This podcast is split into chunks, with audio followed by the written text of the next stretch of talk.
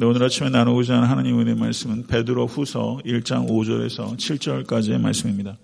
베드로 후서 1장 5절에서 7절.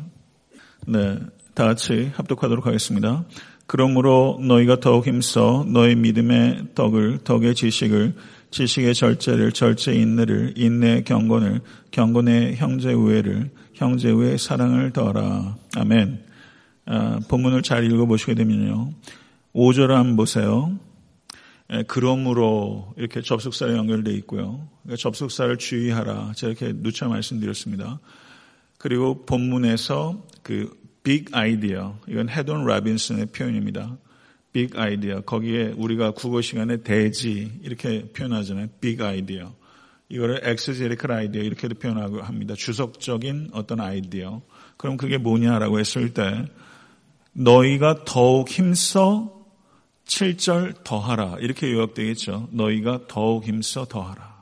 그러면 더욱 힘써 더해야 될 내용들이 여기에 기록되어 있는 것이다. 이렇게 볼 수 있습니다. 그러면 그리스도인들의 미덕 8가지를 베드로서 1장 5절에서 8절, 7절까지 기록하고 있는데 이 8가지 미덕 중에서 더러 여러분들과 제가 가지고 있는 것도 있고 어떤 부분들은 좀 미흡한 부분들도 있을 거예요. 저희가 가을이 돼서 여러분 하시는 일들 다 잘, 잘 되고 잘 마무리되기를 바랍니다. 물질적인 복도 많이 받으시면 좋겠어요. 네, 그런데 우리가 정말 추수해야 될 것이 무엇인가 하게 되면 성품의 미덕입니다. 보게 되면 여기에도 여덟 가지 미덕들을 얘기하고 있지만 로마서 5장 3절에서 4절 말씀을 한번 보겠습니다. 로마서 5장 3절 4절 여기 화면에 나옵니다. 같이 한번 읽어보겠습니다. 다만 이뿐 아니라 우리가 환란 중에도 즐거워하느니 이는 환난은 인내를 인내는 연단을 연단은 소망을 이루는 줄 알미니라. 고린도후서 6장 6절과 아, 7절 한번 읽어보겠습니다. 고린도후서 6장 6절과 7절 다 같이 읽겠습니다. 시작. 깨끗함과 지식과 오래 참음과 자비함과 성령의 감화와 거짓 없는 사랑과 진리의 말씀과 하나님의 능력으로 의의 무기를 좌우에 가지고 갈라디아서 5장 22절에서 23절 한번 읽어보겠습니다. 오직 성령의 열매는 사랑과 희락과 화평과 오래 참음과 자비와 양성과 충성과 온유와 절제니 이 같은 것을 금지할 법이 없느니라. 골로새서 3장 12절에서 14절 한번 읽어보도록 하겠습니다. 골로새서 그러므로 너희는 하나님이 택하사 거룩하고 사랑받는 것처럼 자처럼 긍휼과 자비와 겸손과 온유와 오래 참음을 옷 입고 누가 누구에게 불만이 있거든 서로 용납하여 피차 용서하되 주께서 너희를 용서하신 것 같이 너희도 그리하고 이 모든 것 위에 사랑을 더하라. 디모데전서 디모데전서 4장 12절 읽어보겠습니다. 누구든지 내 연수함을 업심여기지 못하게 하고 오직 말과 행실과 사랑과 믿음과 정절에 있어서 믿는 자에게 본이 되어 디모데전서 6장 11절에서 12절 읽어보겠습니다. 오직 너 하나님의 디모데전서 6장 11절에서 12절 오직 너 하나님의 사람아 이것들을 피하고 의와 경건과 믿음과 사랑과 인내와 온유를 따르며 믿음의 선한 싸움을 싸우라 영생을 취하라. 그 다음에 디모데 후서 2장 22절 읽어보겠습니다. 디모데 후서 2장 22절. 아침부터 부모사님들이 바빠요. 예, 같이 읽겠습니다. 또한 너는 청년의 정욕을 피하고 주를 깨끗한 마음으로 부른 자들과 함께 의와 믿음과 사랑과 화평을 따르라. 아, 제가 생각할 때 신약 성경에 이와 같은 그리스도인들의 미덕들을 망라하는 구절들이에요. 예, 언제 제가 이렇게 종합적으로 그리스도인의 미덕들에 대해서 제가 이렇게 연구하고 또 이렇게 좀 종합적으로 이야기할 수 있는 시간이 오기를 좀 바랍니다. 그런데 토마스 라이트라고 아, 영국의 저명한 성경학자가 있습니다. 굉장히 중요한 학자입니다. 세인 앤드루스라고 영국의 해리 왕자가 나온 학교가 세인 앤드루스 학교예요. 뭐 옥스퍼드, 캠브리지는 알아도 세인 앤드루스 잘 모르거든요. 근데 좋은 학교입니다. 특별히 성서신학이 굉장히 발전되어 있고 리처드 보캄, 세인 앤드루스에 있고 좋은 학자들이 많이 있어요. 톰 라이트도 그 학교에 좀 있었고 그 저명한 성경학자로 굉장히 중요한 학자입니다. 저는 한국 사회에서도 좀 이런 학자들이 좀 많이 나오면 좋겠어요. 그런데 이 톰 라이트가 쓴 책 중에 그리스도인의 미덕이라는 책이 있습니다. 그리스도인들이 많은 사람들이 서구 그리스도인뿐만 아니라 한국 그리스도인 상관없이 사후 세계에 관심을 많이 갖고 있어요. 그 천국을 극락 가는 것처럼 생각해요. 이거는 전혀 이해를 잘못한 겁니다. 천국은 이 땅에 임하는 것이지 죽은 다음에 가는 게 아니에요. 그래서 사후 세계에 잘못된 천국관을 가지고 있는 것은 굉장히 심각한 문제를 발생한다는 거죠. 복음은 지금 이곳에 관심을 갖습니다. 그래서 회심한 그리스도인들이 이 땅에서 미덕과 성품을 개발하는 것의 중요성을 이 탐라이세 책에서 강조하고 있고 그리고 개인뿐만 아니라 공동체 전체가 그리스도인다운 성품을 개발하고 하나님의 형상을 나타내는 것의 중요성을 강조하고 있습니다. 그래서 개인의 성품을 개발하는 것과 공동체적인 성품을 개발하는 것. 저는 이런 차원에서 생각해 본 적이 없는데 예, 굉장히 중요한 요점을 말하는 거예요. 공동체적인 성품을 개발하는 것. 예, 저는 이 부분이 우리가 힘을 다해야 될 부분이라고 생각합니다. 한국 기독교의 문제는 능력을 지나치게 강조해 왔어요. 능력을 지나치게 강조하면서 성품을 지나치게 우리가 소홀히 했어요. 한국 교회의 불균형은 사실 여기에서 비롯된 측면이 많습니다. 가장 강력한 능력은 그리스도를 닮은 성품인 줄 믿습니다. 이게 가장 강력한 거예요. 그리고 우리 자녀들 교육의 핵심이 뭐냐? 결국 성품 교육입니다. 이게 참 어렵잖아요. 목회자에게서도 저도 제 성품을 다스려 나가는 게 저한테 제일 어렵고 힘겨운 문제고 여러분들 다 공감하시죠. 예, 근데 다 완전해서 가리키는 건 아니잖아요. 그래서 나도 부족한데 라고 생각하면 이게 너무 지나치게 소극적이고 그래서 우리 자녀들의 성품 교육하는 게 너무 중요하다. 근데 부모가 내 성품을 개발하는데 씨름이 없는데 자녀들 성품을 어떻게 개발시킵니까? 그러니까 적어도 우리 자녀들이 아, 우리 부모가 그리스도를 닮은 성품을 갖게 씨름한다는 것은 가르쳐 줘야 되고 그런 차원에서 자녀들에게 성품 교육은 할 수 있다고 저는 생각합니다. 아, 그러면 오늘 베드로 후서에 나오는 이 여덟 가지의 성품의 덕목들이 있는데 여기에 보게 되면 믿음에 뭘 더하고 그 다음에 뭘 더하고 더하고 더하고 그 다음에 사랑이다. 이렇게 해서 우리가 잘못 이해하게 되면 여기에 논리적인 흐름을 지나치게 찾으려고 하는 잘못을 범할 수 있어요. 실제 학자들이 그렇게 했습니다. 그런데 거기에는 일관성 있는 이론을 발전할 수가 없어요. 설득력이 없어요. 가령 인내에 절제를 더하고 이렇게 되어 있지 않습니까? 그러면 어떤 사람들이 여기에 나오는 논리를 지나치게 강조하다 보면 나는 절제 못해. 나는 아직 인내도 못하거든. 이렇게 될 수 있잖아요. 그렇죠. 여기에 논리적인 연결을 지나치게 강조하다 보면 어떤 사, 난 사랑 못해, 난 절제도 없거든 이렇게 될 수 있다는 말이죠. 그러니까 이게 논리적 순서를 지나치게 강조할 수 없다. 그렇다면 아예 논리가 없이 사도 베드로가 이것을 그냥 랜덤리 기록했느냐? 그건 또 다른 문제라는 거죠.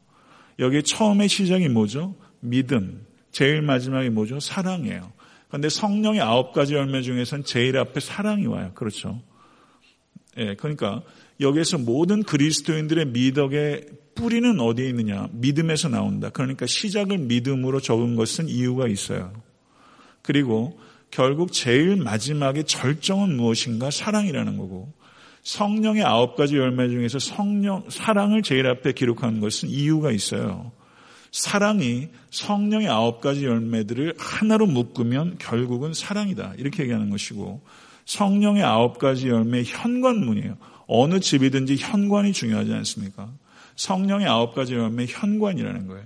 그리고 제일 마지막에 절제가 있어요. 오늘 본문에는 절제가 있긴 있지만 중간에 있죠.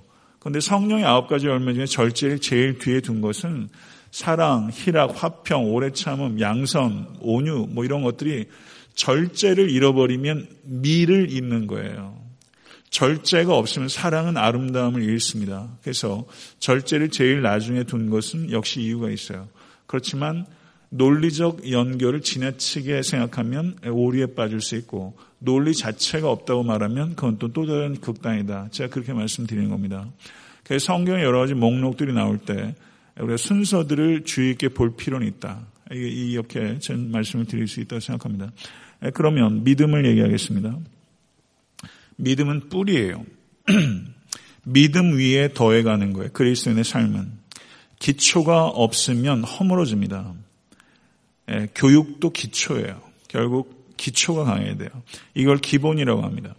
신앙생활을 기분대로 하는 사람들이 너무 많아요. 기분대로예요. 봉사도 기분대로 해요. 시작도 기분대로 끝내는 것도 기분대로. 예, 시작과 끝이 있어야죠. 한 해에 뭐 시작해서 뭘 하게 되면 특별한 상황이 없으면 예, 저는 항상 강조하는 게 제가 부목사님한테도 그런 얘기 하지만 저는 잘하는 거에 대해서 특별히 관심이 없어요. excellence에 대해서. excellence는 하나님께 주신다 생각해요. 찬양대도 제가 가서 얘기했습니다. 지난 주일에. 나는 excellence, 음악성 그렇게 관심 없다. 그건 시간이 지나면 어차피 갖춰져요. 이런 사람 저런 사람들이 오면 전문가도 옵니다. 저는 엑셀런스에 크게 관심이 없어요. 저는 컨시스턴스에 관심이 있어요. 일관됨에 관심이 저는 있어요. 저는 그게 하나님의 관점이라 생각해요. 이 일관됨, 이게 굉장히 중요한데요. 이 믿음, 기초가 튼튼해야 된다. 그러면 믿음이 뭔가? 믿음이 뭐예요? 하나님의 존재를 믿는 게 믿음이 아닙니다. 착각하지 마세요.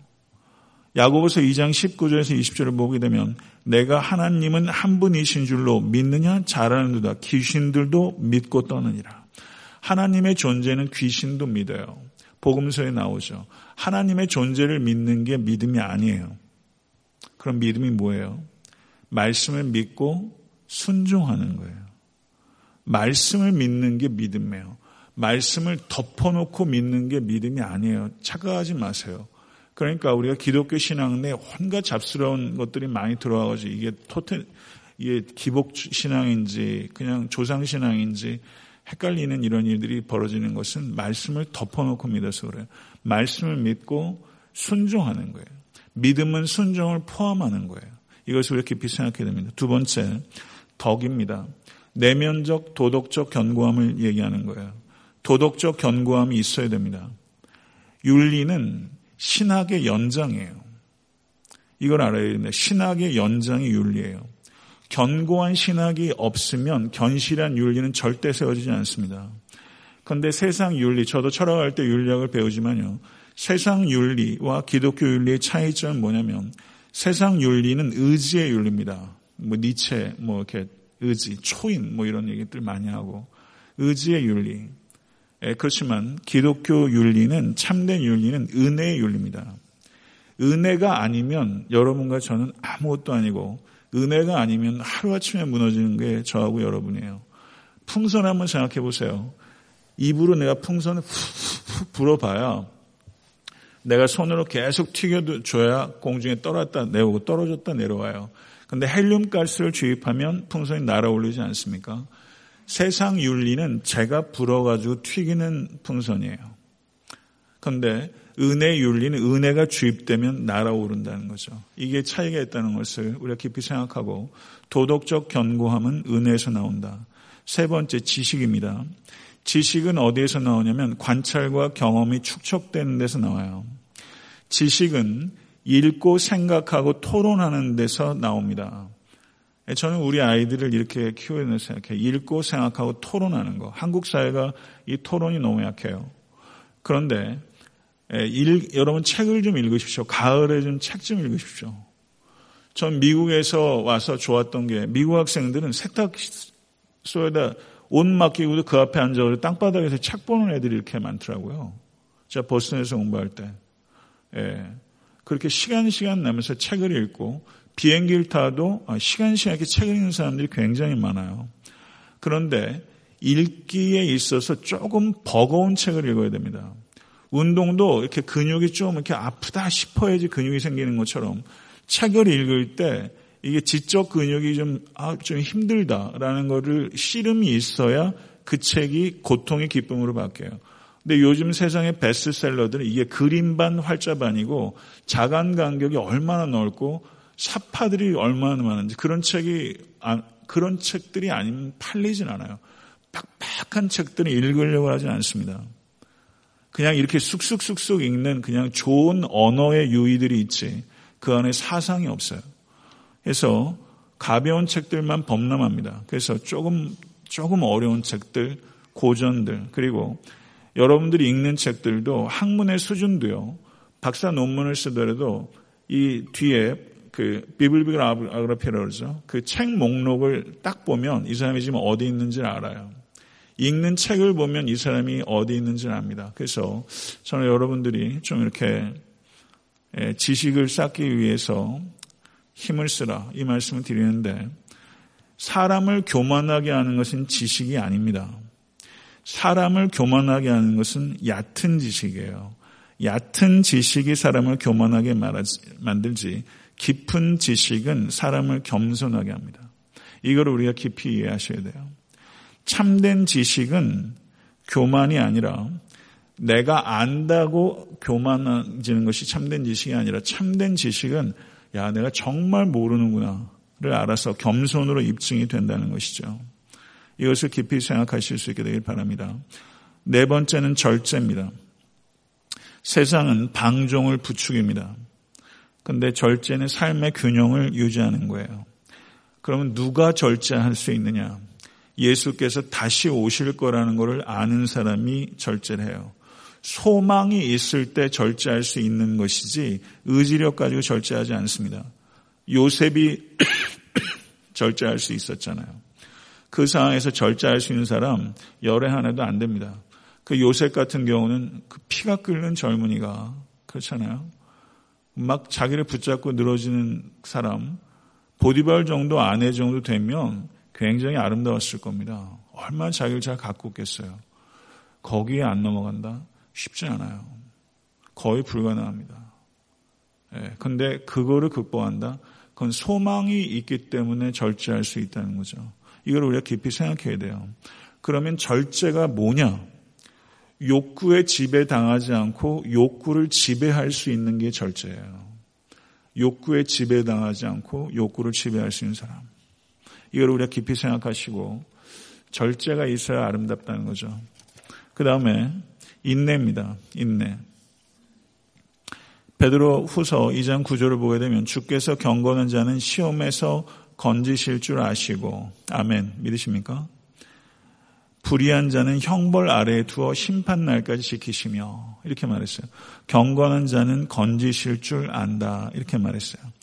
고난이 닥칠 때 경건한 자를 건지실 줄 아는 사람과 이것을 모르는 사람이 고난에 대한 대처는 완전히 다른 거예요. 그러면 누가 인내할 수 있느냐? 소망에서 눈을 떼지 않는 사람이 인내할 수 있습니다. 소망에서 눈을 떼지 않는 사람이 굳건한 정신을 유지하고 좁은 길에서 벗어나지 않을 수 있어요.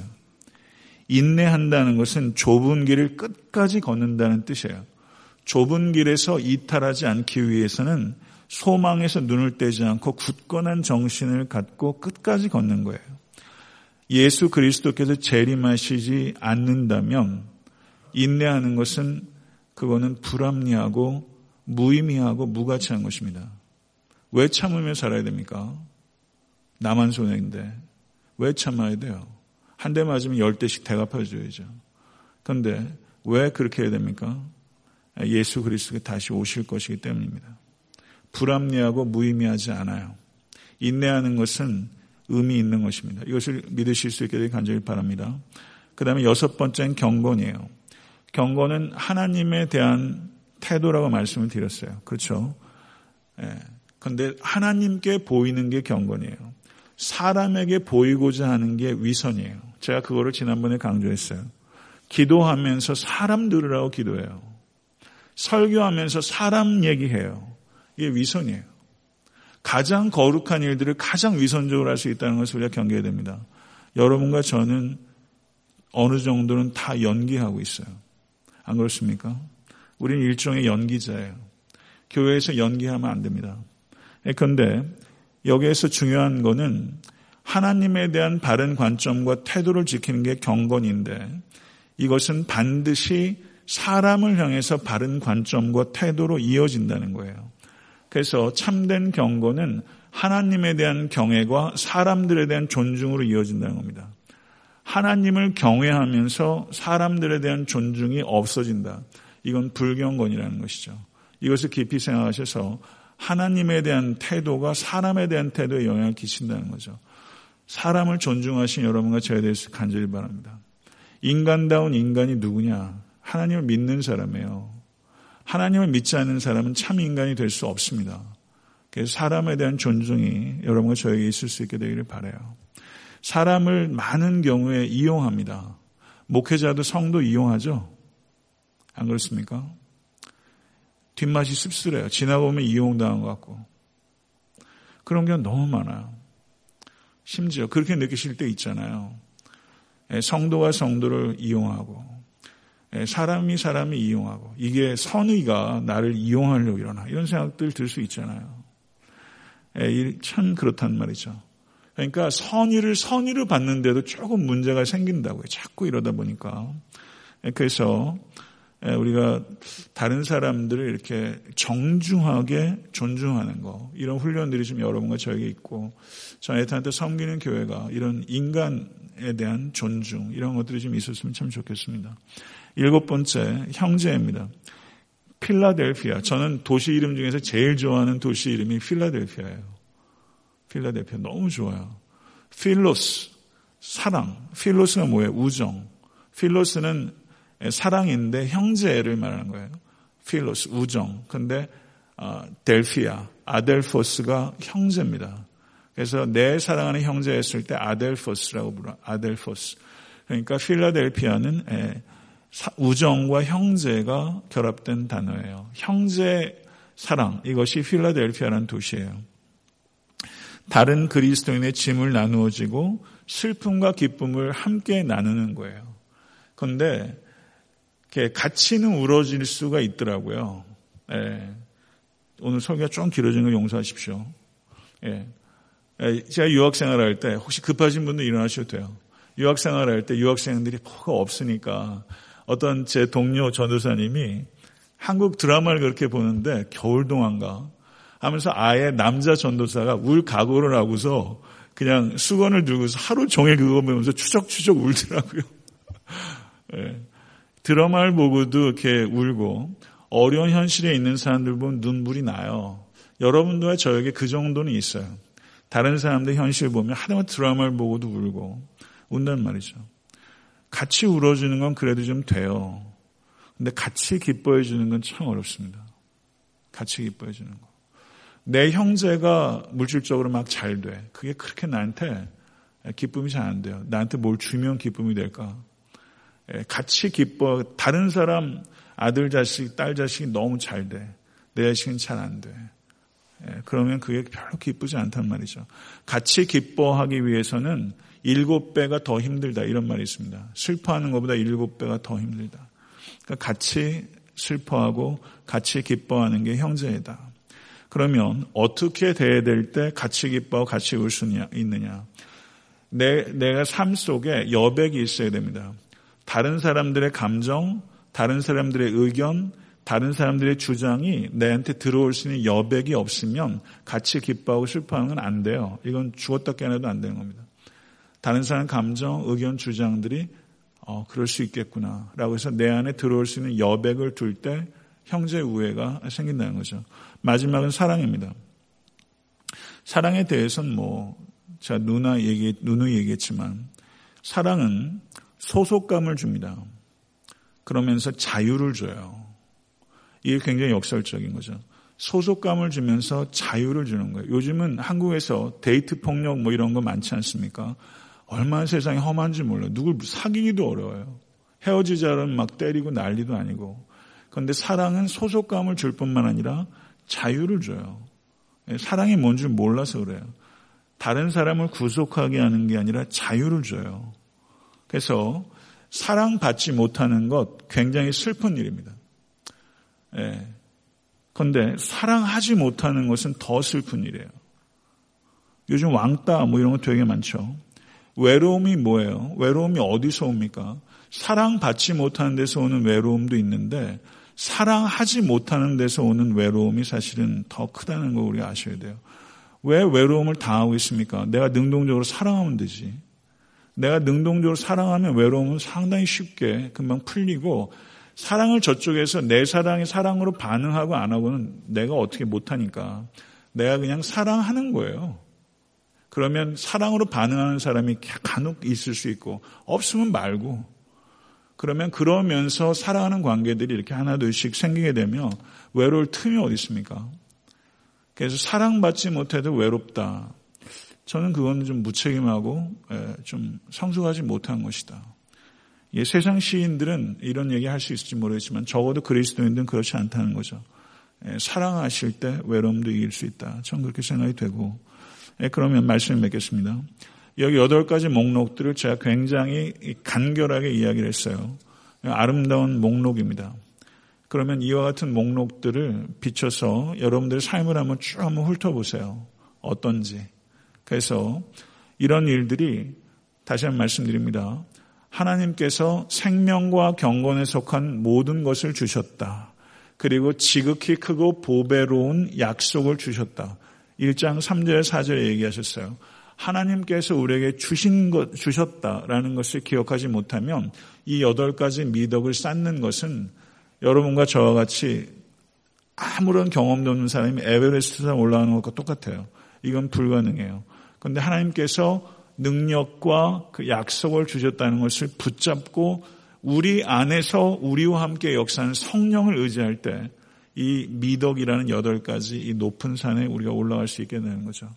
저는 여러분과 제가 이 성품을 개발하고 그리스도의 성품을 갖게 되는 것에 여기에 정말 관심을 가지고 이것들을 이루어가는 여러분과 제가 될 수 있게 되기를 우리 주 예수 그리스도 간절히 축원합니다. 기도하겠습니다. 존귀하신 주님 감사합니다. 오늘 또 여덟 가지 미덕들에 대해서 성경적인 가치를 짧게 그러나 명료하게 이야기를 했습니다. 이 말씀들을 저희가 깊이 생각하고 아름다운 성품을 개발하는 그리고 그 열매들을 주변 사람들에게 나누는 우리 모두가 될 수 있도록 인도하여 주시옵소서 예수 그리스도 이름으로 기도드렸습니다. 아멘. 주기도문으로 예배를 마치겠습니다.